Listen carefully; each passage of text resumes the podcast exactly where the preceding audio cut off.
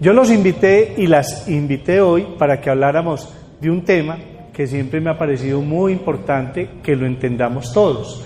Y es si hay diferencia entre estar triste y estar deprimido.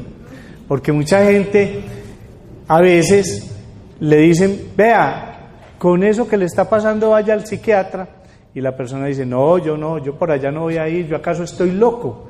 Entonces, y esa tristeza a veces como que se lo va consumiendo. Entonces, hay una diferencia que, que se da para uno saber si está triste o está deprimido. Yo esta conferencia la podría resolver de una manera muy rápida, en, yo diría que en menos de un minuto, porque la diferencia entre estar triste y estar deprimido es una sola, una sola. ¿Saben cuál? Cuando yo estoy triste, cuando yo estoy triste, sé por qué estoy triste. Estoy triste porque tuve una pérdida emocional, estoy triste porque tuve la muerte de un ser querido, sea el que sea, estoy triste porque me quebré económicamente, estoy triste porque perdí el trabajo, estoy triste porque me dejó la novia o el novio, estoy triste porque se murió la mascota, estoy triste porque la hija o el hijo se fue para Australia a hacer un intercambio y no sabemos si va a volver, los muchachos ya están yendo muy lejos. En la mía, en la época mía, ir a Cartagena queda lejísimos, pero ahora todos van para Australia y, y dicen que queda ya a la vuelta de la esquina. Una vez, y mi hija me tiene que perdonar, una vez ella me aterrizó en la vida, que consiguió un novio en Pasto. Yo le dije, ¿usted sabe cuánto se demora el novio para venir aquí? Me dijo, lo mismo si vivieran en Londres, 12 horas. Y es verdad, ¿sí o no? En Londres viene en avión y en Pasto en bus se demoró 12 horas. Ahí me aterrizó, ahí yo me di cuenta que yo no tenía la dimensión del mundo. Eso, la tecnología, el mundo global en que nos desenvolvemos. Entonces, la tristeza es porque se perdió alguien, algo, ¿no es cierto? Porque se casó el hijo, porque se casó la hija. Entonces, yo sé que me tengo, porque estoy triste. Mamá, papá, venga usted hermanito, ¿usted por qué está triste? Ay, ¿cómo no va a estar triste y perdí el semestre? ¿Cómo no voy a estar triste? Entonces sabemos que estoy triste por eso. Pero cuando yo tengo depresión, tengo como tristeza y otras cosas más de las que les voy a ir hablando y no sé por qué. No sé por qué. ¿Usted por qué está tan cariaburrido? Ah, yo no sé. ¿Usted por qué está llorando? Ah, yo no sé. Me dan unos ataques de llanto y no sé por qué. Venga, ¿usted por qué no está comiendo? Ah, yo no sé. ¿Usted por qué no quiere levantar de la cama? Ah, yo no sé. ¿Usted por qué ni siquiera se cepilla los dientes y se baña? Yo no sé. O sea, cuando yo estoy triste sé, cuando no estoy, cuando estoy deprimido, no sé. Ya se acabó la conferencia, esa era la clave, esa era, esa era la clave del asunto, ¿sí o no? Diferencia entre tristeza y depresión. Listo, resuelto, resuelto el caso y chuleado, Marto. Chuleado. Pero, ¿qué pasa en la vida normal? Eso es como lo que dice el libro, ¿sí o no? Uno lee el libro, yo antes de venirme para acá volví a leer un libro, a ver si había algo nuevo que decir. No, busquen cualquier libro y era que dice, tristeza es una emoción normal, normal, casi que nos lleva a que hagamos una introspección de por qué estamos tristes. Si yo perdí el semestre y estoy triste, lo que tengo es que hacer una introspección de por qué perdí el semestre. Entonces yo estoy triste, aburrido, además con la cantaleta de mi papá, la mamá, los amigos de Raimundo y todo el mundo. Entonces esa tristeza es como esa gran tempestad de la que después viene la calma y yo puedo salir muy fortalecido. Entonces mira que la tristeza es una emoción normal que en el fondo nos puede servir para fortalecernos. Es como, acuerden que hay un poema que se llama Canción de la Vida Profunda. si no me equivoco, pues porque yo estudié eso hace muchos años, es de Porfirio Arbajacó, un poeta colombiano. Y él por allá, dentro de las cosas, dice, hay días que somos tan lúgubres, tan lúgubres. ¿No es cierto? Quiere decir, hay días en que estamos tristes, pero hay días en que estamos contentos. Y eso es normal. Y hay días en que tenemos unas ganas de hacer de todo. Y otros días en que nos da una pereza hacer cualquier cosa. Pero es normal. Son emociones normales. El miedo es normal, pues si se sale un tigre del zoológico y yo no siento miedo, me comió el tigre. ¿Sí o no? Yo necesito el miedo, el miedo es normal, es una emoción normal, pero a veces la gente piensa que no. La ira también es normal. Ah, pues si a mí me dicen una cosa muy maluca y me miran mal y me escupen en la cara, lo más normal es que yo sienta ira. ¿sí? Lo que no es normal es que yo esa ira la transforme en violencia y mate al otro. Eso sí no es normal. ¿Sí? Entonces la alegría, la rabia, el miedo y la tristeza son emociones normales. Lo mismo que la ansiedad. Ay, tengo mucha ansiedad porque tengo muchas ganas de irme para Europa y estoy recogiendo la platica para irme para Europa. Ay, estoy tan ansioso. Entonces, en vez de darme regalo del Padre, lluvia de sobres. ¿Sí o no? Ah, lluvia de sobres. Mi mujer, que es muy querida, puso esa norma en la casa. ¿cierto? Todos nos vamos a ir a pasear, entonces dejemos de darnos regalos. Lluvia de sobres. Eso es lo que está de moda, ¿o no? Entonces, tenemos una ansiedad por irnos a pasear. Muy, eso es normal, ¿sí o no? La ansiedad también es normal. Entonces, la tristeza es normal, ya sabemos que es normal, porque es una manera de reaccionar frente a una pérdida.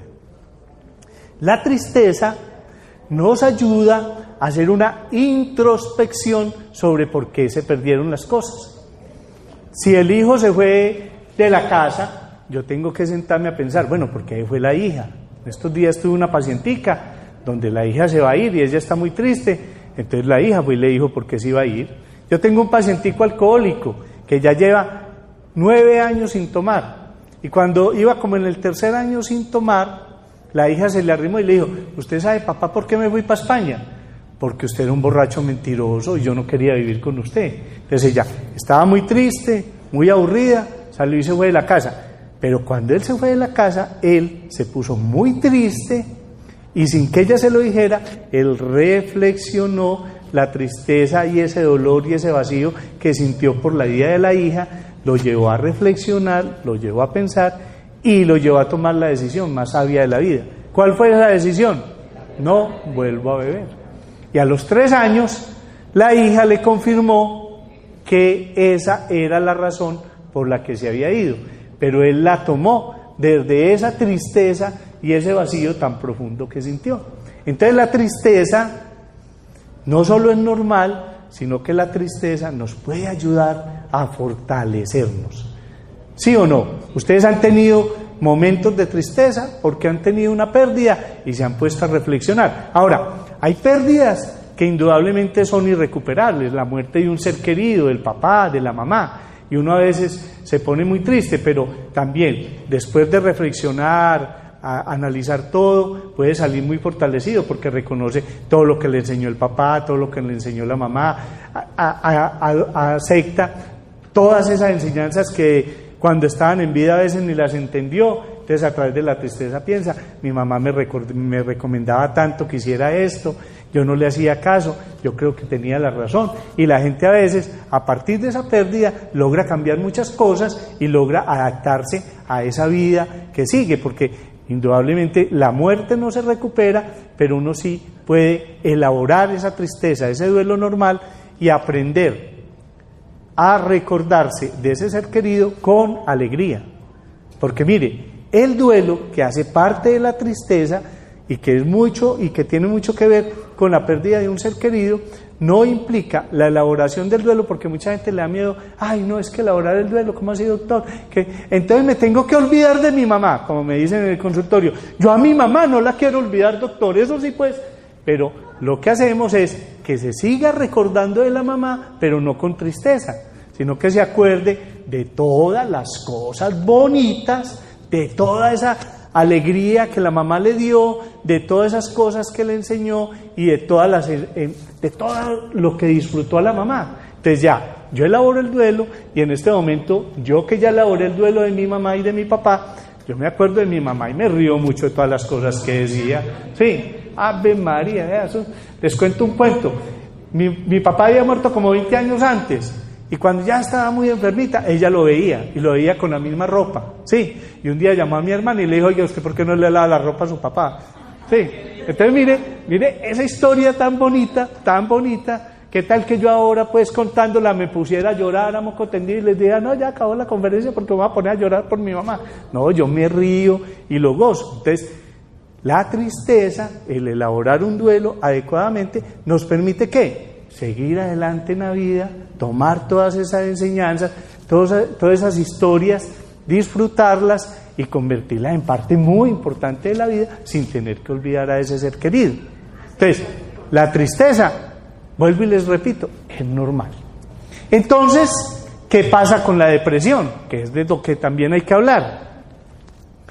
La depresión, no la que arregla el que va por la calle gritando se arregla la depresión, sino la eh, depresión como enfermedad, la depresión como enfermedad, consiste en que yo me pongo triste, muy triste, y esa tristeza no me permite, me saca como de la vida cotidiana de las actividades que hago.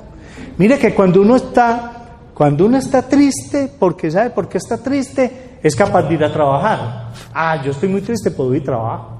Y en el trabajo hasta me desconecto un poquito, me olvido de la tristeza, me meto al trabajo y mucha gente le dice a uno, doctor, yo estoy muy triste, pero es como cuando no estoy haciendo nada. Pero la tristeza normal le permite ir a enfrentar la vida cotidiana, le permite ir al trabajo, le permite ir al grupo de la tercera edad, le permite ir a la gimnasia, le permite regañar a los hijos, le permite todo, pero está muy triste, ¿sí? O le permite salir con los amigos, como ven los muchachos, están muy tristes, pero bueno, como el amor es eterno mientras dure, eso se olvida muy rápido. Entonces, la tristeza nos permite adicionalmente seguir la vida como normal, con un bajón en la energía, pero una vida normal. La depresión, la depresión es una tristeza tan profunda que nos impide enfrentar la vida. Las cosas cotidianas y normales se nos vuelven supremamente difíciles. Sí, además empiezan a aparecer unas ideas en la cabeza de desesperanza. Todo es negro. Venga, ¿y cómo era su vida? Mira para atrás. No, doctor, siempre he sido triste. Yo nunca he tenido alegrías. Y está la hija sentada ahí y le dice, oiga mamá, entonces cuando fuimos a Europa y pasamos tan bueno, usted estaba muy triste. Ah, mi hija, yo ni me acuerdo. Sí, yo ni me acuerdo. Porque la depresión es como si a uno lo metieran en una campana de cristal negra. Sí, en una campana de cristal con vidrios polarizados, para que me lo entiendan. Entonces, si yo estoy en la campana de cristal y los estoy mirando a ustedes, los veo a todos oscuros. Yo no sé ni siquiera de qué color son las camisas y las blusas que tienen. Todo está negro. Y si miro para atrás, esa pared que es blanca, la veo negra. Y si miro para abajo, negro. ¿Eso qué quiere decir? Que si yo estoy deprimido, pienso en mi futuro y lo veo negro. Ah, Mejor dicho, de aquí para allá no hay nada. La vida no tiene sentido. La vida no vale nada. No, yo soy un estorbo. Soy un estorbo. Soy un estorbo. Mejor dicho, la gente viviría mejor sin mí. Y empieza a cultivar una idea. ¿Cuál es la idea? Si la gente viviría mejor sin mí, ¿qué, estoy pensando? En la muerte. Y entonces, como somos tan católicos, gracias a Dios, y aún los ateos son, gracias a Dios, ateos, ¿sí? Empieza a pensar, ay, si mi Diosito se acordara de mí, si mi Diosito se acordara de mí. Qué bueno que yo me acostara esta noche, mañana no amaneciera. Qué bueno. Empieza a rezar para que mi Diosito se acuerde de mí. Ah, yo no quiero amanecer mañana. Sí, pero como mi Diosito, Él se acuerda de uno, pero no para que uno muera. ¿sí? Entonces, empieza a pensar, hombre, lo va a tener que ayudar a mi Diosito, hombre, ah, a tener que ayudar. Y entonces empieza a aparecer la idea de suicidio. Porque si todo el mundo vive mejor sin mí, lo mejor que yo puedo hacer es irme de este mundo. Desaparece la idea de suicidio. Pero como es una campana de cristal negra, cuando mira hacia atrás y mira el pasado, hace lo de la señora que les conté que se fue para Europa, pasó muy bueno, pero como está muy deprimida, dice, no, yo toda la vida he pasado mal, toda la vida, toda la vida. O sea, el pasado también lo ve negro. Y el presente, pues obviamente si es una campana de cristal toda negra, ¿cómo está el presente? Negro. O sea, En este momento yo no sirvo para nada, yo soy un estorbo. Mire, yo me levanto, veo a mis hijas, veo a mi esposo, veo a mi esposa, veo a todo el mundo preocupado por mí, yo me volví una carga, qué pereza, no hay capaz de trabajar, no hay capaz de estudiar, nada. yo me quiero morir. ¿No? Depresión. Venga, ¿y usted por qué está así? Ah, yo no sé. No sé. ¿Qué más empieza a aparecer? Ideas de desesperanza, pero también aparecen ideas de minusvalía. Minusvalía. ¿Qué es la minusvalía? Pues ya no hay capaz de nada. Yo no vivo para nada. Eso es minusvalía, no. ¿Y esa autoestima dónde está? En el piso, en el suelo. Yo soy tan fea, yo estoy tan viejo, yo estoy arrugado, mira esas canas que tengo. Sí, y se mira al espejo y mejor dicho, ¿ustedes se acuerdan? Les voy a decir cuál fue la primera, la primera persona que yo conocí depresiva en la vida. La primera persona que yo conocí depresiva en la vida no estaba ni siquiera, ni siquiera en primaria, ni siquiera en primaria. Yo soy de un pueblo muy chiquito que se llama Pía Risaralda. Entonces, a Pía, eh, adoro ese pueblo. Eso, es como una unidad cerrada. Eso queda yendo para Chocó, de, Pereira para el Chocó. Oiga, es como una unidad cerrada. Vive más gente en el Tricentenario que en Apía. Imagínate, pues, como es el pueblo, como el pueblo, Apía. Oiga, y entonces, cuando como allá no había nada para hacer, como desde los tres años me metieron a una guardería para que dejara de joder en la casa, ¿sí? Mi mamá vivía cansada, pues, pobrecita. Y esa señora nos se dedicó a enseñarnos a leer, a leer, a leer. Y cuando aprendimos a leer, nos entregó un libro, una cartillita que eran los poemas de Rafael Pombo, ¿cierto? Entonces, yo todavía me acuerdo del renacuado paseador, ¿no? Porque era muy parecido a lo que somos todos los, niños, ¿no? Yo me veía como el renacuado paseador. Rin, rin, renacuado salió esta mañana muy teso y muy majo. Muchacho no salga, le, diga, le dijo mamá, pero él muy orondo, salió y se fue, ¿no? Se encontró al ratón ese, yo no sé qué, se fue para una francachela, ya llegó el gato y chao. A todo, Lo que le pasa a todo muchacho desobediente, ¿no? Pero ahí había un poema, un poema, un poema que se llama La pobre viejecita. Es la primera depresiva que yo conocí en la vida. Pónganse a pensar en la pobre viejecita. ¿Se acuerdan de la pobre viejecita? Yo no me lo sé bien, pero en, resumen es, era así una pobre viejecita sin nadita que comer, sino postres, no sé qué, no sé qué, y pez, ¿no es cierto? Y no tenía que ponerse sino trajes telas mil y mil. Y si no fuera por las sandalias, los zapatos, los tacones, y no hay que, descalcita andará, anduviera la infeliz. Y no, la, y no tenía quien la cuidara, sino como 20 pajes, un conductor, Pedro, Gil y no sé quién. Y yo veía esa pobre viejecita así agachada, viviendo en una casa enorme. En mi casa comíamos arroz pelado, ¿no? Porque por todos los pueblos. Y yo decía, esa vieja tan descarada, hombre, con todo lo que tiene, es que una pobre viejecita. ¿No les parece? ¿Qué piensa un niño cuando lee eso? Y dice, qué señora tan descarada, qué señora tan. ¿no? Muy descarada. Además, pues, como no le da gracias a Dios. Sí. Y póngase a pensar en los depresivos. Póngase a pensar en los depresivos. Y era que cuando uno se deprime y no tiene nada, todo el mundo va y le dice, pero con todo lo que usted tiene, esos hijos que tiene, ese esposo que tiene, ese trabajo que tiene, vea usted cómo es. ¿Y depresiva? No, mi hija, póngale ánimos a la vida, ¿sí o no? Y mire, esa pobre viejecita tenía todo, pero estaba depresiva. Fue la primera depresiva que yo conocí. Y no me di cuenta. Tuve que estudiar psiquiatría para saber que tenía señora. ¿Ah? tuve que estudiar psiquiatría para poder descubrir que tenía la pobre viejecita. Una depresión de raca mandaca, ¿sí o no? Pero de raca mandaca. Pues yo en la vida real no he visto a nadie tan depresivo como una señora, de verdad. Eh, yo la vivo pensando, ¿cuándo entrará por la puerta la pobre viejecita? Y no ha entrado, no ha entrado. Sí, pero la depresión, mire todas las características de la depresión. Uno tiene todo en la vida. ¿Usted por qué está depresivo? No sé. Porque la depresión es una enfermedad. Mire, una persona puede tener todo en la vida, todo en la vida, y le puede dar diabetes. No. ¿Y qué es la diabetes? Le falta insulina en el páncreas. Y entonces, al no tener insulina en el páncreas, el azúcar se queda en la sangre y no pasa a las células. Entonces tiene exceso de azúcar en la sangre, pero tienen muy poquita azúcar en la célula, que es la que las necesita, entonces vive enferma, sin energía, aburrida. Y yo no he visto al primer diabético que la gente le diga, eh, con todo lo que usted tiene diabético, no, ponete las pilas pues, y quítate esa diabetes, hombre, a ver. Ustedes han visto a cualquiera que le diga, no, la gente corre y le dice, ya le puso la insulina, póngase la insulina, ya le tomó la menformina, tómesela pues, ¿sí o no?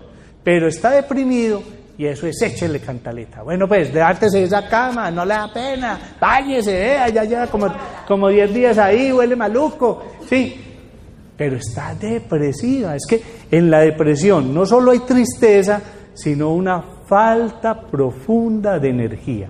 Es como si a uno le hubieran quitado las pilas. ¿Te acuerdan de la propaganda de Barta o de no sé qué, que eran unos conejitos tocando tambor?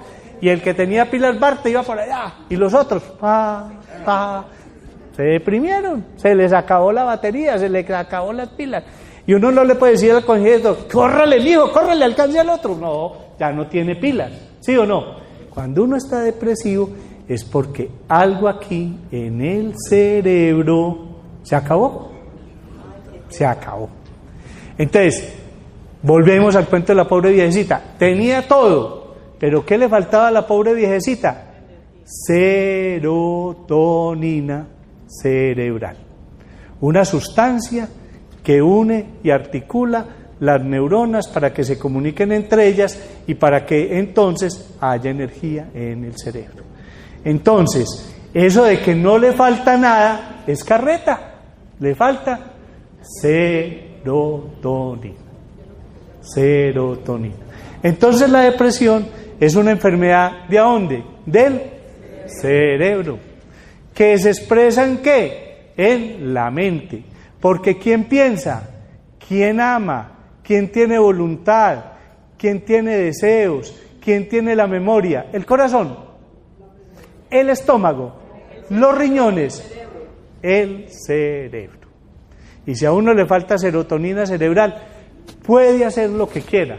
Lo pueden empujar para donde quiera. Una vez habían casa con una propaganda. Una vez habían casa con una propaganda. Y era, es que si está depresivo, no vaya al psiquiatra y no que vaya de paseo para la costa. Y nosotros le vendemos el pasaje muy barato. Eso decía en resumen la propaganda de Avianca.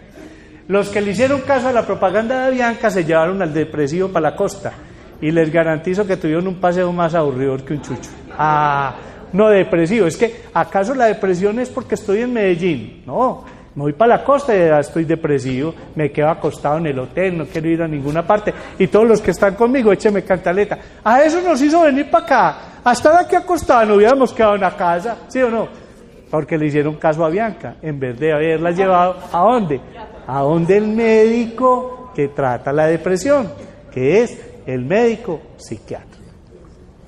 Pero entonces la depresión, una tristeza profunda, una falta de energía que no nos deja hacer nada, unas ideas de pérdida de futuro, unas ideas de minusvalía, unas ideas de desesperanza, una, una pérdida del sueño, duermo mucho o no duermo nada, en el apetito o como mucho o no como nada, empiezo a perder peso, y a veces me pongo irritable, no tolero la bulla de nadie, no tolero ni que me hablen, ni que me visiten, no quiero, que, no quiero hablar por nadie por teléfono, suena el teléfono y eso para mí es, un, es terrible, las cortinas de la casa están todas abajo porque todo tiene que ser negro, ¿sí?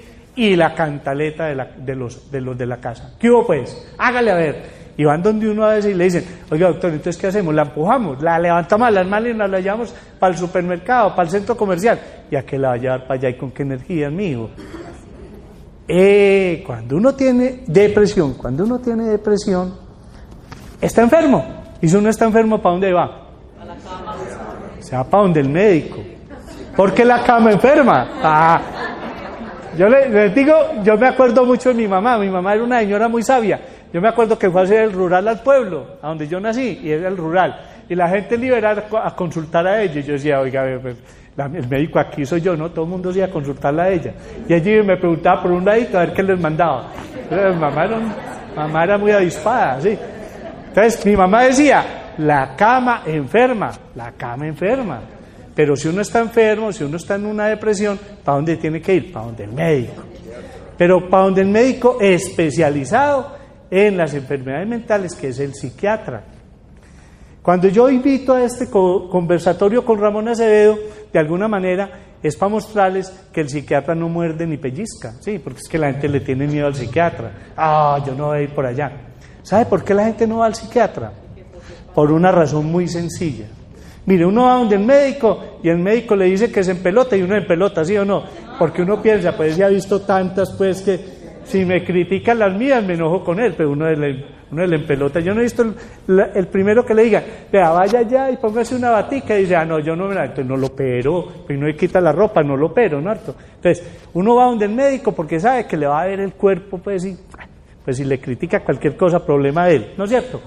Pero uno, uno ir al psiquiatra es a desnudarle la mente. Y mucha gente siente que está desnudando el alma. Y eso sí da mucho susto, ¿no?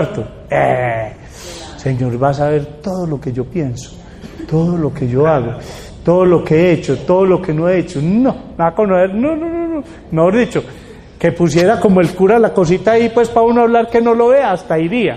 Yo hasta a veces pensé una vez cuando empecé la psiquiatría dije, le voy a ofrecer a la gente una consulta psiquiátrica en un confesionario, a ver si iba gente, porque nadie iba. Sí, a ver si de pronto van y me cuentan el cuento. Por el confesionario, yo me hago el que no lo vi, pero el cura sí lo ve a uno. Uno no ve al cura es porque él está ya encerrado, pero él lo ve a uno. Ustedes no han dado cuenta. Yo me metí una vez a un confesionario en el pueblo, vuelvo y les digo que eso era muy chiquito. Y qué penible decir al cura que uno era desobediente con la mamá. Nah. Y yo me metí allá y me di cuenta que él sí me veía y dije, pues, te lo digo de frente. Entonces yo iba a poner un confesionario así la gente iba, pero me di cuenta que hago más es enseñándole a la gente que la salud mental es un derecho, que todos tenemos derecho a la salud mental, que el psiquiatra no pellizca. Entonces, si uno tiene depresión, ¿para dónde se va? ¿Para dónde el psiquiatra? ¿Y qué hace el psiquiatra? El psiquiatra es una historia clínica como cualquier, cualquier médico. Si siente que hay una cosa orgánica, porque hay enfermedades que pueden producir síntomas depresivos como la tiroides, entonces el que es psiquiatra le manda el examen de la tiroides, ¿no es cierto? Por lo general ningún psiquiatra lo toca al paciente, uno ni le toma la presión ni el pulso, uno, eh, pero uno sí es capaz de verle los ojos a ver si están amarillos, si se le está cayendo el pelo, uno le pregunta cositas y se da cuenta que pueden haber cosas orgánicas, entonces uno ahí manda los exámenes y los remite de pronto para donde el neurólogo, para donde el internista, para que examine. Entonces, depresión, me voy para donde, para donde el psiquiatra. ¿Qué hace el psiquiatra? Una historia clínica y evalúa si esa depresión está relacionada con otros trastornos. Yo les he hablado en el programa de televisión que cuando uno tiene, por ejemplo, un trastorno como el trastorno obsesivo compulsivo, es muy factible que algún día se vuelva depresivo. Si uno tiene un trastorno bipolar, que acuerde que les he dicho que es la manía, también puede ser depresivo. Incluso los bipolares son más depresivos que maníacos. Entonces pueden haber otras enfermedades. Eso es lo que hace el psiquiatra, evalúa, encuentra y si encuentra otras enfermedades hace toda la historia y manda la medicación para la depresión. Esos medicamentos para la depresión, ¿qué hacen? Van al cerebro y suplen la serotonina, o sea, ¿Reemplazan la serotonina? No. Esas sustancias van al cerebro y hacen que el cerebro active la producción de serotonina. Por lo tanto, esos medicamentos no deben ni de embobar, ni de enviciar, ni de matar el cerebro. Ahora, todos tienen experiencia, todos tenemos experiencia de que algún depresivo fue a donde el médico le mandó una medicación y lo puso como bobo. No, doctor, vea, vivía así, dormido todo el día. No, si a uno la medicación lo pone bobo, es porque no le sirvió. La cambiamos por otra. Mire, yo he hecho muchas cosas en la vida, pero de las que más he hecho y más me ha servido como para entender el cuento es que vendí zapatos. Vendí zapatos. Oiga, Usted se ha puesto a ver lo terrible que es vender zapatos. Eso la, la persona se siente ahí, tráeme un 7, le trae el 7 eso me queda estrecho, tráeme un 7 y medio, ah, le trae un 7 y medio. Cuando ya le sirve el 7 y medio, le dice, oiga, pero ese color no me gusta, tráigame uno negro. Ah, y entonces corren por el negro. Y después se pone el zapato negro y dice, oiga, pero es que yo lo quiero destapado. Ay, corra pues por el destapado. Y cuando ya lo trajeron destapado, negro, siete y medio, le dice, oye, ¿y no tiene un tres y medio, un taconcito tres y medio, que es que ese otro está muy alto? Usted no ha puesto a pensar lo terrible que es vender zapatos. Sí. Lo mismo pasa con la medicación psiquiátrica, es lo mismo. Sí. Entonces le mando fluoxetina, la pone boa, le da gastritis, le da dolor de cabeza. Cambio la fluoxetina y le mando sertralina. Ah, no, que es que la sertralina le da sueño y la pongo por la noche. Ah, no, pero es que al otro día también mantengo dormida. Entonces le mando excitalopran. Ah, que es que el excitalopran eh, la marea. Eh, le mando eh, duloxetina. Ah, que es que la duloxetina le da gastritis importa? Entonces le mando velafaxina. Ah, que es que la velafaxina la, le, aumenta la, ansiedad. Le mando Pristic. Oiga, eso hay como los zapatos, ve, hay de colores, de sabores. Sí, no se preocupen, no se preocupen. ¿Qué es lo importante? Uno poder decirle al psiquiatra cómo le está cayendo la medicación. ¿Cuál es el problema con la atención psiquiátrica de las EPS? Que le cambian a uno el psiquiatra en cada consulta. Entonces, el psiquiatra lee lo que dice ahí, nunca le pregunta a uno más. Y uno le está diciendo, oiga, es que esa medicación me cae muy mal, y le manda la misma. Sí, porque la EPS no permite y no mandar eso. Por eso la mayoría de la gente no se alivia. No porque el psiquiatra sea malo, todos saben lo mismo. Muchos han sido alumnos míos porque yo soy profesor de la Bolivariana hace 28 años.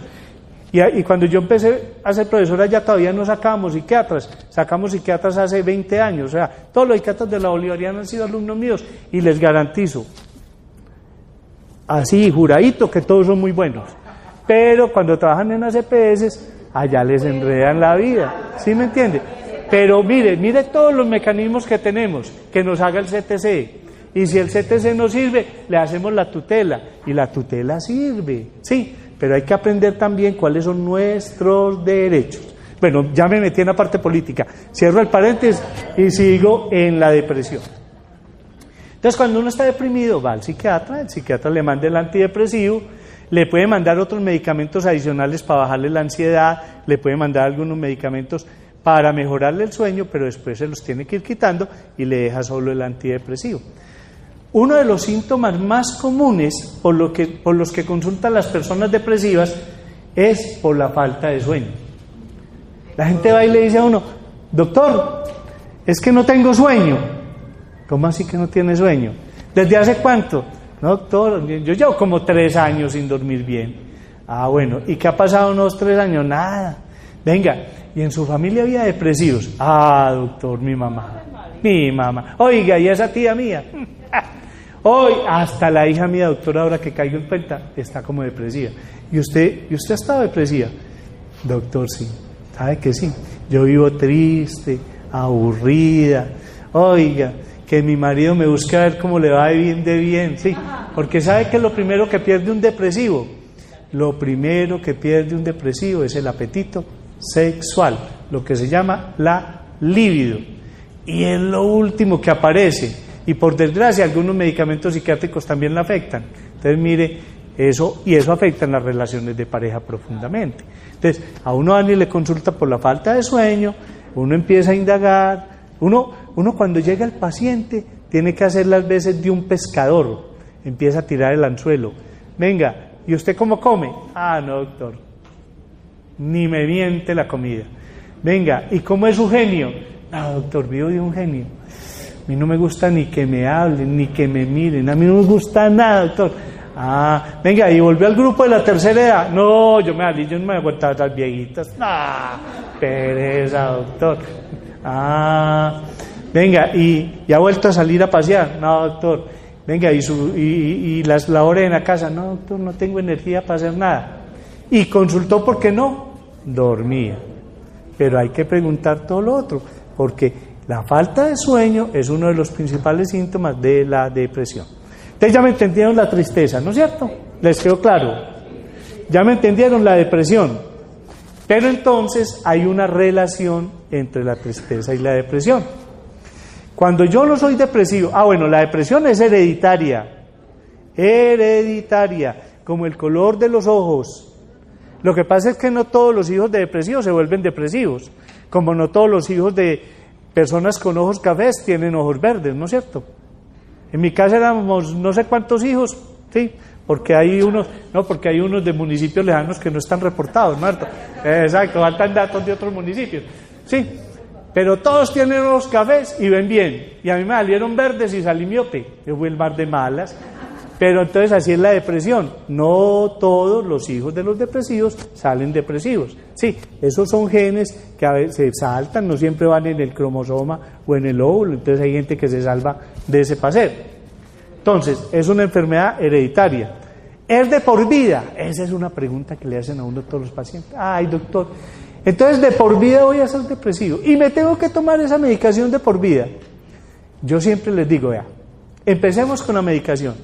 Y cuando usted esté bien, que se siente ahí y me diga, oye doctor, veo el mundo de colores, soy alegre, volví a salir, levanté las cortinas. Usted me dice si quiere que le quite la medicación. Usted viene y me dice si le quite la medicación. La gente que es clara, ahí le dice a uno, venga doctor, todavía no me la quite, que es que yo vivo muy bueno. Sí, mire, para no tomar medicación antidepresiva toda la vida, lo que hay que hacer es muy sencillo, hacer lo que dice el psiquiatra. Tómese la medicación y cuando esté bien, bien, bien, bien, sígasela tomando. ¿Por cuánto tiempo? Eso, la pregunta es por cuánto tiempo. En psiquiatría, cuando yo estudié psiquiatría, casi que le decían a uno, cuando el paciente esté bien, quítele la medicación. Sí, y nos dimos cuenta que más del 80% se volvían a deprimir. Entonces otra vez empieza la medicación y por lo general hay que darle otro antidepresivo más fuerte y más costoso. Y más prolongado. Eso. Entonces después nos dijeron, no, a los seis meses y más del 50% recaían. Entonces muy fácil. Después de un año, más del 30% recaían. Lo que sabemos ahora, ciencia cierta, es que después de que el paciente se sienta muy, oígame el término que les voy a decir, muy, muy, muy bien, ¿ah? Miren los, todos los muy que usé, después de que se sienta muy, muy bien, no haya tenido otra crisis depresiva, ni mínima, no haya tenido ninguna crisis depresiva, al año y medio empezamos a disminuir la medicación lentamente y esperamos a ver qué razón manda el organismo. Es que el organismo manda razones. Uno empieza, bueno, está tomando, por decir cualquier cosa, 100 miligramos de tal cosa, se la rebajo a 50 y la dejo ahí un tiempito y espero a ver qué manda a decir el organismo. Si el organismo a los tres meses me dice que está tranquilo, que no hay depresión, que sigue igual, y la rebajo a un cuarto y me quedo ahí. Y, sigo escuchando el organismo, que el organismo es sabio, ¿no es cierto? Y si a los tres meses, nada, que pasa nada, entonces empieza a tomársela tres veces por semana. Y si a los tres meses el organismo sigue igualito, dos veces por semana y después se la quito. ¿Tomó medicación toda la vida? No. Tomó medicación como tres años. Pero ¿qué son tres años de medicación para estar feliz el resto de la vida? Nada. Nada. ¿Me entendieron eso? Entonces ahora sí, vamos a poner el siguiente ejemplo. Yo nunca he sido depresivo, en mi casa no hay depresivos y tengo una tristeza. Lo más seguro es que supero la tristeza muy fácilmente, ¿no es cierto? Con todo lo que les dije de la tristeza, me pongo triste, aburrido, lloro, reniego. Elaborar un duelo a veces es muy difícil, reniego de Dios, etcétera, etcétera. Después hago las paces con Dios, reflexiono y salgo fortalecido. Sí, y no pasó nada. Salí fue fortalecido. Salí con más ánimos, entendí más la vida, me reconcilié con Dios, entendí que la gente es para gozarla en vida, entonces fui y las paces con mi papá, con mi abuelito, con todos mis hermanos, con los primos lejanos que no conocía, eso sí, volví estable, porque a la gente hay que la es en vida. Entonces, salí fortalecido.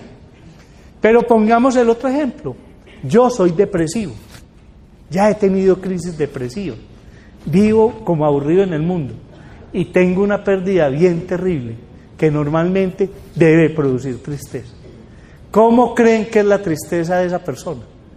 Es una tristeza más profunda, es una tristeza más difícil de llevar. La reflexión y, la, y el aprendizaje ese que tiene el triste normal, aquí se vuelve es un mundo que da vueltas, que no sale de ahí, lo empieza a alejar de sus actividades normales, empieza a no ser capaz de de compartir con nadie y esa tristeza se va profundizando, profundizando, profundizando, aparecen las ideas de minusvalía, aparece el deseo de morirse. Entonces, ¿qué pasó? La tristeza nos activó qué? La depresión. Entonces ya estamos hablando de tristeza. No, sabemos que la inició, sabemos que hubo una pérdida, sabemos que hubo un fracaso económico, un cambio de casa, la muerte de un ser querido, y eso lo puso triste. Pero ya vemos que esa tristeza tomó el otro rumbo y nos disparó la depresión. Ese triste se tiene que ir, el triste normal se tiene que ir para el, psiquiatra. No, pero si va, le va muy bien, porque el psiquiatra le ayuda a entenderlo más fácil, le ayuda a elaborarlo. O sea, en la tristeza también recibimos pacientes, así que hace, eh, eh, recibir harto. Sí. Mentiras. Pero si va donde el psicólogo, donde el psiquiatra, a lo mejor lo elabora más fácil, ¿no es cierto? Es triste. Pero el depresivo va a salir por sí solo de la depresión. Va a salir por sí solo de la depresión. No. La depresión se puede ir profundizando y necesita ayuda. Imagínese que cuando a uno le da depresión, pasa una cosa terrible en el organismo. Y es que uno se estresa. Y cuando se estresa, las suprarrenales, que son como unos frijolitos que están encima del riñón, liberan una sustancia llamada cortisol. Y el cortisol sale por todo el organismo y daña las células del cerebro, daña las células de todo. le da úlcera gástrica. El cortisol es terrible. ¿Sabe qué hace el antidepresivo? Bloquea la liberación de cortisol el antidepresivo. Entonces lo libera uno. Hay gente que se deprime y la consulta es porque tiene, oiga doctor, estoy jodido del colon. Perdóneme en los términos tan países así. Pero le dicen a uno es eso. Oiga doctor, esa colitis se me alteró. Oiga, y la gastritis no la tolero. Y es porque está estresado, se liberó el cortisol y el cortisol le está dañando el colon y, el, y, la, y le está dando la gastritis. Entonces uno le dice, tómese el antidepresivo. No, doctor, porque eso me va a caer mal. Sí, no, no, no, no. No, mire, eso es mágico. Incluso la hipertensión. Cuando uno está depresivo y es hipertenso, se le empieza a, a descuadrar la hipertensión por el cortisol. Empieza a tomarse el antidepresivo y se mejora el colon, se mejora la gastritis y mágicamente los medicamentos de la presión vuelven a funcionar. Imagine todo lo que hace un buen antidepresivo. Entonces, tengo una tristeza que se vuelve depresión. Y esa depresión empieza otra vez a alejarme de todo mundo, a llevarme a ideas de suicidio y hasta me puedo suicidar. Si uno no se trata la depresión, pasa una cosa en el sistema inmune, o sea, en las células que defienden el organismo. Y esas células se deprimen también. Ellas no lloran, sino que dejan de trabajar y dejan de producirse. Y cuando uno tiene el sistema inmune deprimido, las infecciones son más severas.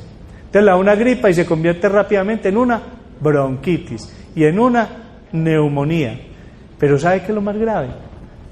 Que al bajársela uno al sistema inmune se le pueden disparar los cánceres. Los cánceres.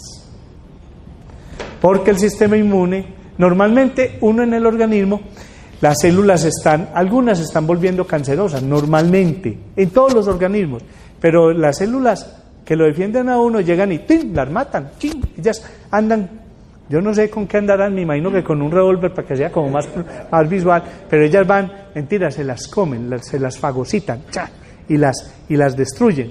Pero si yo estoy deprimido, el sistema inmune se paraliza, no tengo esas células guardianas recorriendo el organismo y si se me va a disparar un cáncer, se disparó.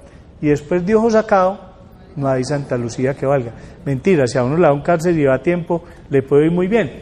Pero cuando uno está deprimido y no quiere ir a ninguna parte y no se quiere aliviar, el cáncer se lo come rapidito, rapidito, porque no vuelve ni queda donde el psiquiatra. Ahora sí me entendieron que hay una relación entre la tristeza y la depresión, si yo he sido depresivo y anteriormente he tenido depresiones, o en mi familia hay depresivos, porque yo puedo tener como la depresión ahí latente, como escondida, como que nunca me ha dado, sí, como que yo he sido el fuerte de la familia, pero en la familia hay depresivos por mi abuela, mi tía, mi hermana. Yo siempre hablo como en el sentido femenino, porque la depresión es más femenina. Sí, en determinadas edades es mucho más de las mujeres.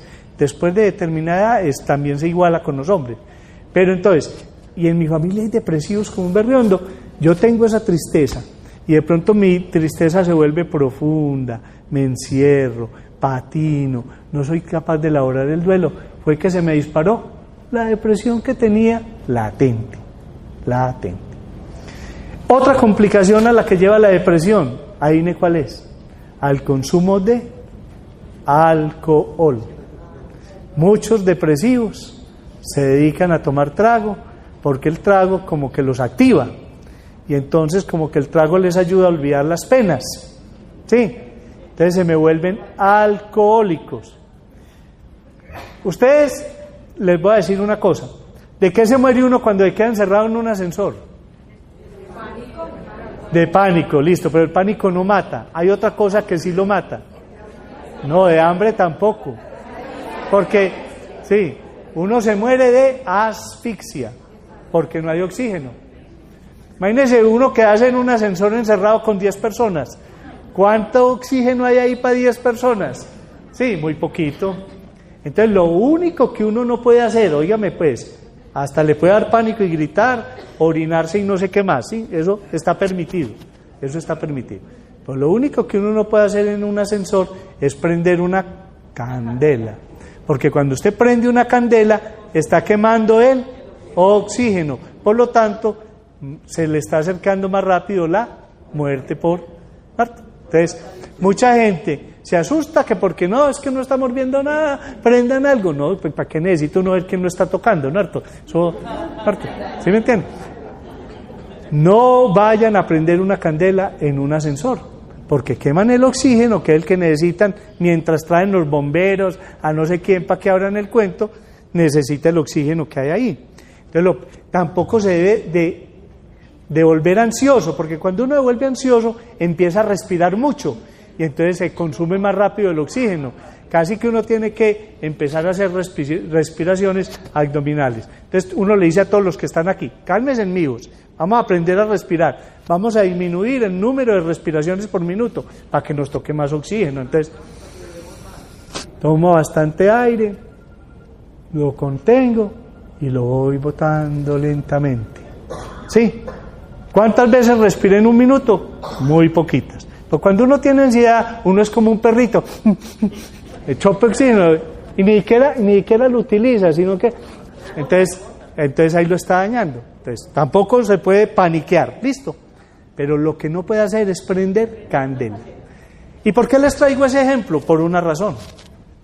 Porque cuando yo tomo trago, porque estoy deprimido, el trago pasa por el hígado. O sea, el alcohol pasa por el hígado. Y en el hígado se vuelve una sustancia llamada acetaldehído. No tienen que aprender esos nombres, pues. Yo casi no me lo aprendo, pues ya me lo sé. Y el acetaldehído se va para el cerebro y coge y se mezcla con la serotonina y forma una sustancia llamada tetrahidropapaverolina que es parecida a la heroína. Entonces forma una sustancia muy parecida a la heroína. Entonces uno se siente como muy contento, muy desinhibido. Pero ¿qué pasó con la serotonina que tenía? La quemé. ¿Sí o no? Es como haber prendido la candela. La, el acetaldehído se fue, se mezcló con la serotonina, o sea, la utilizó, la quemó para producir la otra sustancia. Entonces, al otro día, después de haber tomado, ¿cómo estoy? Sin serotonina. Estoy deprimido. Entonces es lo que la gente llama el guayabo depresivo en la cama, no me quiero levantar, me arrepiento, además me gasté la plática del mercado y me están echando cantaleta, ¿sí me entiende?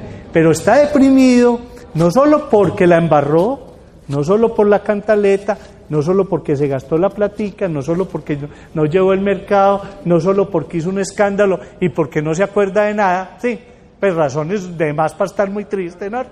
Pero está deprimido porque orgánicamente quemó la serotonina. Entonces, los depresivos, ¿cómo viven? En el fondo, depresivos, depresivos. Y muchos depresivos se me vuelven alcohólicos. Y muchos depresivos se me van a meter perica, o sea, cocaína, porque la cocaína es estimulante. Entonces piensan que si consumen cocaína se estimulan y tienen energía, pero ¿qué hace la cocaína? Mata las neuronas y después de al otro día uno como está después de la cocaína le da una cosa que se llama disforia y es que se siente mal, se siente ansioso, se siente angustiado, sí. Y fuera de eso, cuando está bajo efectos de la cocaína, está arañado. Está pensando que todo el mundo lo está mirando, está pensando que no sé qué. Eso se llama arañado. Cuando ustedes oigan a los jóvenes decir, uy, ¿usted cómo está? Arañado. Ay, hermano. Sí. Y si lo oye decir, ¿usted cómo va? Eh, no, hermano, en patines. Y patines, ¿y a dónde están? No, eso es sobre ruedas. Y sobre ruedas es que el roche y el ribotril. Y los, papás a veces somos muy bruticos, ¿no? Es que le, ¿Ustedes no se acuerdan de la propaganda que un muchachito estaba muy triste? Y el otro le decía, no, hermano, para esa tristeza, camine le pegamos al perico. Y el muchachito le decía, ¿y qué culpa tiene el perico que la novia me haya dejado? Oh, es que no era el perico que él tenía ya al lorito que nosotros conocemos, el perico. ¿Cierto? Los padres debemos de saber de eso. Bueno, cierro el paréntesis. La depresión lo lleva a uno a consumir alcohol, si está más joven, pues también hay muchos viejos ahora que les dio por fumar marihuana, ¿sí? Y a meter perico, y a meter perico, que porque eso lo estimula. ¿Qué están haciendo? Se están automedicando, ¿sí o no? Porque están tomando una sustancia para salir de la depresión. Oiga, y mire la contradicción. Están tomando trago, están metiendo perico, ¿sí? Y van donde el psiquiatra y lo primero que le dicen a uno es, oiga doctor, no me vaya a mandar drogas que a mí no me gustan. Y usted qué está consumiendo? Está consumiendo drogas, alcohol, perico y marihuana. ¿Cómo hay que no le gustan las drogas? Y yo no le voy a mandar drogas, yo le voy a mandar medicamentos. ¿Sí? Entonces, mire todas las complicaciones que puede tener la depresión. Que se le bajen a uno las defensas y se le active un cáncer. Que le dé colitis, que le dé gastritis, que se le altere la presión arterial porque liberó el cortisol. ¿Sí? Que le dé por consumir trago y eso le mantiene un círculo vicioso. Tomo porque estoy depresivo, estoy depresivo porque tomo. Que le dé por consumir drogas y que le dé por suicidarse. ¿Sabe cuántas personas se suicidan en, en Colombia al año? Se suicidan más en Colombia uno diría muy poquitas, pero se suicidan más de 1.700 personas al año. Eso quiere decir que se suicidan tres personas, de tres a cuatro personas por día en Colombia, por día. Y cuando uno va y mira quiénes se deprimieron, quiénes se suicidaron, mucho más del 70% eran depresivos. ¿Y sabe qué más encuentra uno? Que se suicidaron bajo efectos del alcohol, porque se emborrachan para tener la fuerza para suicidarse. ¿sí? Se suicidan bajo efectos del alcohol. Y el otro 30% que se suicida, se suicidan impulsivamente. O sea, hay gente que no se quiere suicidar, pero que quiere llamar la atención porque el novio la va a dejar, porque el novio lo va a dejar. Entonces, me tiro por la ventana, toman impulso y cuando ya van, ya, ya van a llegar a la ventana se arrepienten, pues ya no son capaces de parar impulso desde el doceavo piso y se mataron. ¿Se querían suicidar? No, querían llamar la atención. Se cortaron las venas, pero se cortaron tan profundo que se desangraron. Se tomaron todas las pastillas que habían en la casa y son tan de malas que se murieron. Pero no querían morir, son impulsivos, sí, pero es un, un 30%. Pero el 70% de la gente que se suicida no es que sea muy guapa, no es que sea muy cobarde, sino que simplemente eran depresivos depresivo.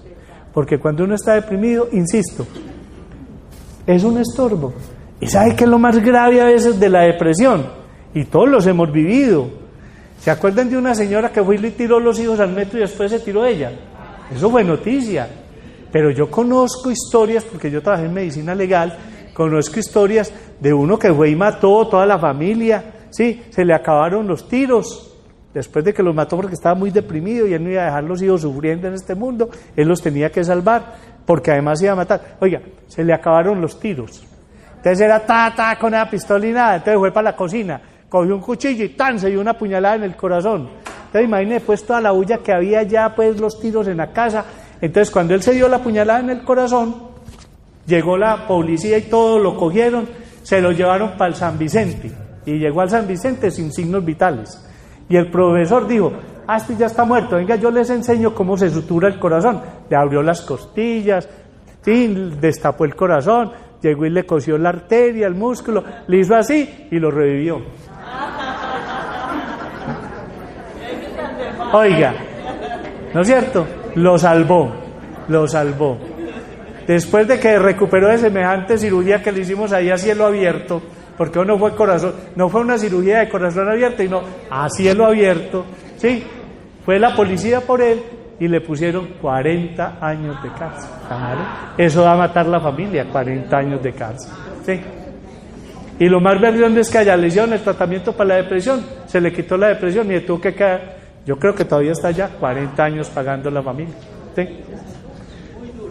Muy duro. Entonces, mire, mire todo lo que puede. No, parece de película, ¿no? Yo debería escribir, vea esto, escribir un argumento. Vea, uno en psiquiatría ha visto tantas cosas que el, que, el cine no lo descresta, no lo descresta, porque ya uno las ha visto. Pero mire dónde lo puede llevar la depresión, a matar la familia, eso se llama homicidio por piedad, ¿no es cierto? Porque los maté porque no los quería dejar sufriendo y después me mato yo. Pero si a mí me falla el suicidio, me meten a la cárcel, ¿cierto? Uno, puede decir, no, es que no está en capacidad de comprenderse, está muy depresiva, ah, pero el juez no le cree a uno, el juez no le cree, en ese caso no le cree. Entonces, estamos hablando de unas enfermedades muy graves, pero estamos hablando también de otras cosas que además nos pueden ayudar a fortalecernos. ¿Listo? No le teman a la depresión, por Dios, no le teman. ¿Sabe cuánta gente depresiva hay en el mundo? Las estadísticas pues más, más, más, más pobres dicen que el 12% de la población es depresiva. Pero yo estoy convencido que son las estadísticas más altas. Son aproximadamente un 20% de la población mundial. Vivimos 7.500 millones de personas en el mundo. Sí, 7.500. Entonces estamos hablando de 7 por 2, 14, ¿no es cierto? 7 por 5, yo ya ni sé multiplicar, qué pena.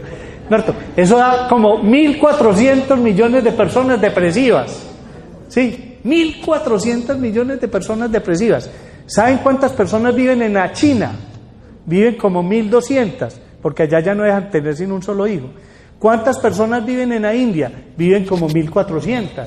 Es decir, que los depresivos son tantos que podrían ser toda la población de China o de la India. O podría ser toda la población de América, de toda la América, ¿sí? de todos los países de América. Entonces, no le teman a la depresión. La Organización Mundial de la Salud dice que para el 2020 la depresión será la primera causa de incapacidad en el mundo y de horas laboralmente perdidas.